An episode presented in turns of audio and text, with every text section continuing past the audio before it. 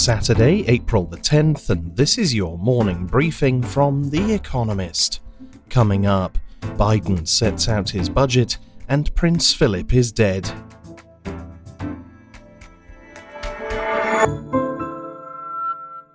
First, the week in brief.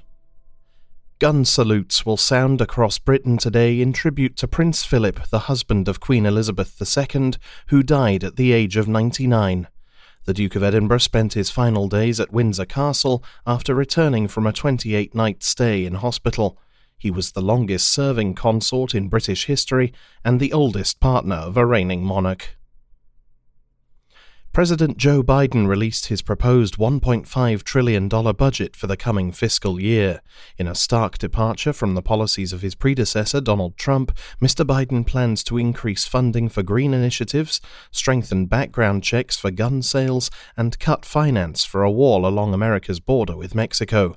His plans represent an 8% increase on this year's spending. Mr. Biden will also create a bipartisan commission to consider expanding the Supreme Court beyond nine justices, the number it has had since 1869. Progressives note that Republican presidents have nominated six of the current nine, including three for Donald Trump, despite winning the popular vote just once since 1992. The last president to mull court expansion was Franklin Roosevelt in 1937. Amazon workers in Alabama voted against forming a trade union by more than two to one. The retail, wholesale, and department store union immediately said it would challenge the result, claiming the firm employed, quote, blatantly illegal tactics to persuade staff to reject unionization, an accusation that Amazon denies. The online retail giant is the second largest private employer in America, but has no unions in the country. Chinese authorities fined Alibaba 18.2 billion yuan, $2.8 billion, following an antitrust investigation.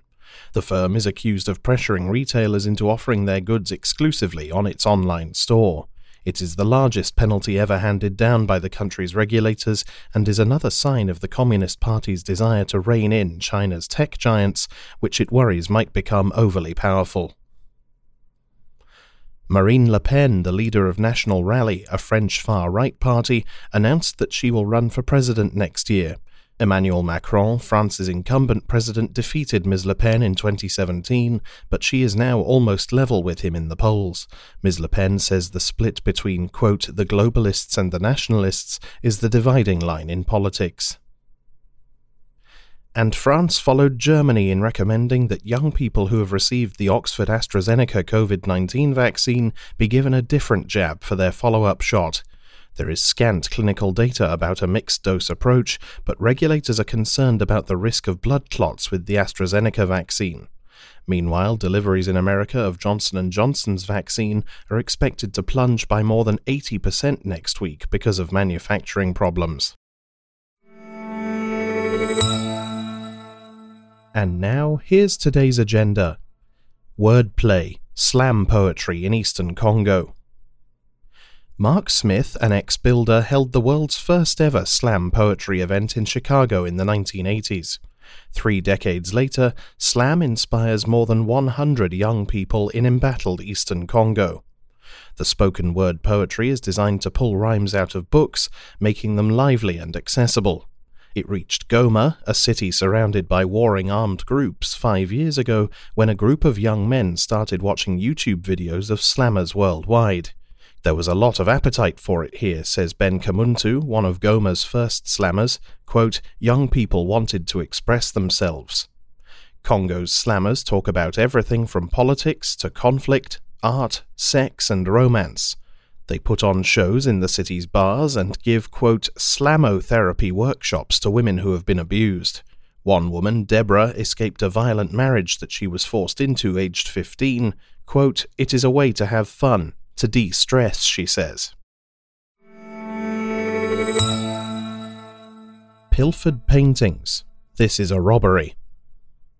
The theft of 13 masterpieces from the Isabella Stewart Gardner Museum in Boston in 1990 was one of the world's most audacious art heists. Now it is the subject of This Is a Robbery, a four part Netflix documentary released this week. Two thieves dressed as policemen entered the building at night and spent 81 minutes choosing their treasures before disappearing. Among their $500 million haul was one of only 34 paintings by Vermeer in existence, as well as Christ in the Storm on the Sea of Galilee, 1633, Rembrandt's only seascape.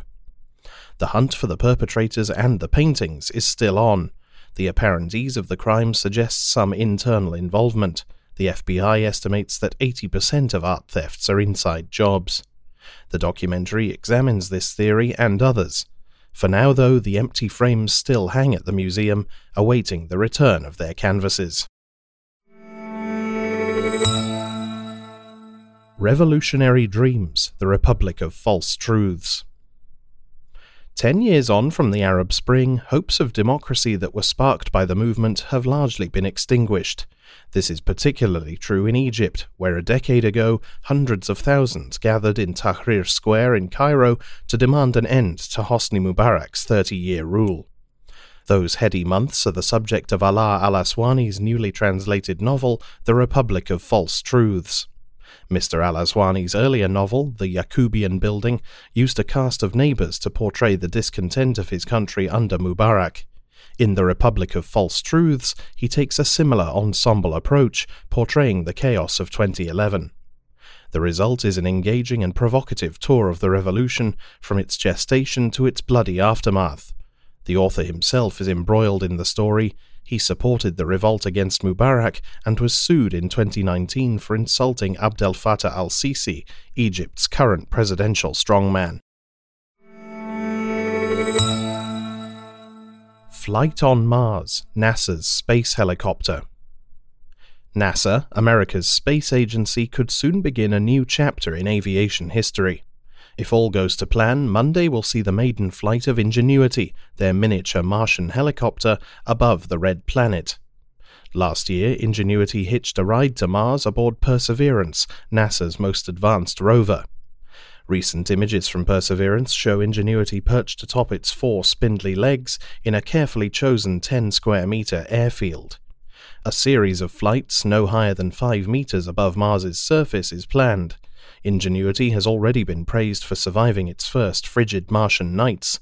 Its two 1.2 meter long counter rotating blades carry two cameras for photography and navigation. If its 1.8 kilograms can hover in Mars's very thin atmosphere, NASA will have achieved the first controlled flight in an alien world, an aeronautical milestone to rival that of the Wright brothers, who flew the first motor operated aeroplane and Ingenuity could usher in a new generation of extraterrestrial drones.